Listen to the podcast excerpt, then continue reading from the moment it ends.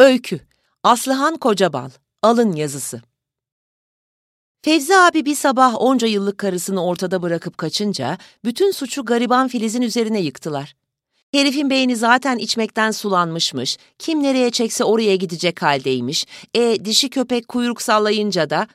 Halbuki Fevzi abi hiçbir konuda şakkadanak karar vermez, etek pilili mi kroş mu olsun diye bile müşteriyi çıldırtacak kadar uzun süre düşünürdü. Vah ne iyire! Kırkından sonra dup dul, ortada. Başında üç çocukla yapayalnız, ersiz. Kadınlar Neyire ablayı sakinleştirmek bir yana yangına körükle gitmekte birbirleriyle yarıştılar. Olanca öfkesine rağmen kocasının bir gün hatasından döneceği inancındaydı Neyire. Nikahımı hayatta vermem diyordu. Vereyim de o orospu mu yesin evlatlarımın rızkını? Kadınlar bu kararının sonuna kadar ve hınçla desteklediler. Tabii canım, emekli maaşını o karı mı yesin? Ay evleri de onun üstüne mi yapsın yani? Karasu'daki yazlığı kızın üstüne geçirmiş bile. Ay yarın bir gün çocuk da peydahlar, bak görürsün. Bu yaşında sıcak yuvasına burun kıvırıp yabancı bir aşkın peşinden gidecek kadar gözü karartmıştı Fevzi abi. Ununu eleyip eleğini asmış, neredeyse torun torbaya karışacak adamlara hiç yakışıyor muydu Allah aşkına bu kalbinin peşinden gitme işleri? Dükkanda en aşağı sekiz saatimiz birlikte geçiyordu. Yani yasak aşkın en yakın şahidi bendim. Aşıkların yanık kalpleri kumaş topları ile birlikte tezgahta yuvarlanıyor, metrelerce kesilip biçiliyor, sonunda hiç sökülmeyecek gibi birbirine dikiliyordu. Etek boylarını ölçerken serçe parmağı azıcık Fevzi abininkine değse kıpkırmızı oluyordu Filiz. Kızdan bir bardak çay isterken bile kırım kırım kırılıyor, kibar ses tonlarından en kibarını seçiyordu Fevzi abi. Ben sessiz sedasız havayı kokluyor, bu parça tesirli bombanın tez vakitte patlayacağını bilerek işime bakıyordum. Tam da beklediğim gibi bir sabah yarı uyur yarı uyanık evden çıkmaya hazırlanırken telefonuma Fevzi abiden mesaj geldi. Dükkanı kapatıyorum İsmail, tazminatını da hesabına yatırıyorum. Belen'deki dikimci Mehmet Sula seni işe alacak. Akşama aramanı bekliyor. Bundan sonra orada devam edersin, hakkını helal et. Çabucak giyinip dükkana koştum. Kepenge koca bir asma kilit takılmıştı. Çok geçmeden Fevzi abilerin evinin önünde bağıra çağıra konuşan bir kadın ordusu toplandı. Adamlardan oluşan ek kuvvetlerde kahvede konuşlanmıştı. O körpecik kızla mı? Filiz'le. Tüh yaşından da mı utanmadın azgın teke? Yasak aşkın en yakın şahidi olduğumdan gözler bir anda bana çevrildi. İşverenimle aşüfte çalışanının suç ortağı sayılırdım. Bunca zamandır o ikisinin dibinde olup da ahlaksızlıklarından haberim olmaması mümkün değildi. Çok uğraştılar ama ağzımdan tek bir laf alamadılar. Kimseyle bir kelime bile konuşmadım. Tek derdim bir an önce mahalleden ayrılıp Mehmet Zula'nın dikim evinde işe başlamaktı. Hesap vereceğim, helallik isteyeceğim bir tek kişi vardı, o da Fevzi abinin karısı Neyire ablaydı. Bu işte benim parmağım olmadığını ikna etmek zorundaydım onu. Askere giderken, bekar evimi düzerken, hastalığımda onca emeği geçmişti bana. Tamam, uzaktan uzağa olan biteni birazcık sezmiş olabilirdim ama tam bir ispatım olmadan ekmeğini yediğim adamı karısına nasıl ispiyonlayabilirdim ki? Artık mahallede şerefsiz itoğlu it olarak anılsa da sonuçta yıllarca o adamın yanında çalışmıştım.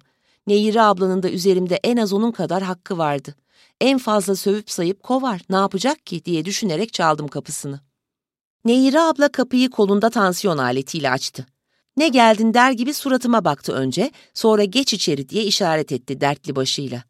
İçeri girip de işi uzatmaya niyetim yoktu. Helalliğimi kapıdan isteyecektim. Abla, dedim nefesimi tutarak, hakkını helal et. Mehmet Zula'nın atölyesinde işe başlayacağım. Gidiyorum mahalleden. Hiç sesini çıkarmadan dinledi. Lafımı bitirince şefkatle gülümsedi, sonra kolumdan tuttuğu gibi bir anda hırsla içeri çekti beni. Geç hele geç deyyus. Hakkımı helal edecek miyim etmeyecek miyim göreceğiz. Geç şuraya geç. Kaç zamandır beni görünce nerelere saklanacağını bilemiyorsun. Sanki ben aptalım da anlamıyorum. Bir bildiğin var da söylemiyorsun. İşte şimdi söyleyeceksin. Sonuçta kendi ayağınla geldin kapıma. Hele bir konuşma. Evimi bastı. Meğer Feyzi'nin gidişini dar beklemiş, ırzımda gözü varmış derim. Vallahi paralarlar seni şuracıkta. Öfkesi bana iftira etmekten çekinmeyecek kadar şiddetliydi. Söylediğini yapardı o. Yaparsa da herkes bana değil ona inanırdı. Gördün mü nursuzu uğursuzu? Ekmeğini yediği adamın helalinde gözü varmış çakalın. Demek fırsat kolluyormuş ırz düşmanı. Arayın Mehmet Zula'yı çalıştırmasın bu ahlaksız yanında. Düşündükçe dilim damağım kurudu, kanım çekildi. Tamam abla anlatacağım ne istersen deyip içeri geçtim. Odanın içinde bir tur attı. Masadan kolonya şişesini aldı. Bütün şişeyi bir seferde avucuma boşalttıktan sonra mutfağa gitti. Az sonra odanın başka bir köşesinden getirdiği zigon sehpayı önüme sürüp önüme lak diye bir fincan köpüklü kahve koydu. Taze terk, boynu bükük bir eş de olsa ev kadınlığının gereği olarak misafirlik kaidelerini asla ihlal etmiyordu. Her şeyin tas tamam ve kusursuz olduğuna kanaat getirdiğinde geçip karşıma oturdu. Öfke dalgalarının sıra vurduğunu, başına geleni düşündükçe boncuk boncuk terlediğini fark edebiliyordum. Kahvemin son yudumunu içtim, telveyi endişeyle çiğnedim, sorgum saniyeler içinde başlayacaktı. Fevzi o sipsi karıyla nasıl, hangi ara işi pişirdiyse anlatacaksın bana. Şimdi nerede olduklarını da söyleyeceksin çünkü eşek gibi biliyorsun. Hele bir yalan söyle, anam avradım olsun şuracıkta gebertirim seni. Gebertmeyecekse bile epeyce hırpalamadan yakamı bırakmayacağını biliyordum. Ne söylersem söyleyeyim bu kadının içindeki yangını söndüremeyecektim. O yüzden iyice yanıp bir an önce küle dönmesine yardım ettim. Sonunda belki çalı süpürgesini kuşanır, yangından arta kalanları faraşına doldurur, ortalığı güzelce ovalar ve hayatına devam ederdi. Başından beri mi fingir diyor bunlar? Kimin vasıtasıyla aldınız işe o karıyı? Aa, bize bir yardımcı lazımdı biliyorsun. İki kişi işlere yetişemiyorduk. Durağın oraya ilanı yapıştırdığımızın ertesi günü geldi Filiz. Tabii karşınızda genç karıyı görünce yaylarınız gevşeyi verdi. Erkek değil misiniz ay salyanız çenenize akmıştır hemen. Hadi sen neyse de benim azgın tekeye ne oluyor? Teneşir paklasın onu, mezarına köpekler işesin inşallah. Abla yok, ne salyası Allah aşkına. Baktık kız drape, pili, dikiş, ütü, overlock her şeyi biliyor. Az da bir ücrete talim. Fazla mesaiye de itiraz etmiyor. Aldık işte. Bu zamanda öylesini nereden bulacaksın? Bir gün gelen ikinci gün kaçıyor zaten. Neyse ne. Ne zaman başladı bunlar oynaşmaya? Neler yaptı o karı? Memesini mi açtı, yüzüne mi güldü, işve mi yaptı, ne yaptı? Allah çarpsın ki öyle bir şeye hiç şahit olmadım abla. O zaman niye kaçtı onunla Fevzi? Gül gibi karısını, iki evladını, yuvasını bırakıp neden gitti o kahvenin peşinden? Neyire abla kocasının aslında boktan bir adam olmadığını, ömrünün iyilikle geçtiğini gayet iyi bildiği için öfkeleniyordu aslında. Boktan işleri boktan adamlar yapardı. Boktan işleri iyi adamlar yapınca insanın şirazesi daha çok kayıyor, şamar yemiş, attan düşmüş gibi oluyordu. Gerçeği duymak istiyorsan peki söyleyeyim. Fevzi abi Filiz'e kör kütük aşık oldu abla. Ay ne demek aşık oldu? Ay, ne varmış ki o karıda aşık olunacak?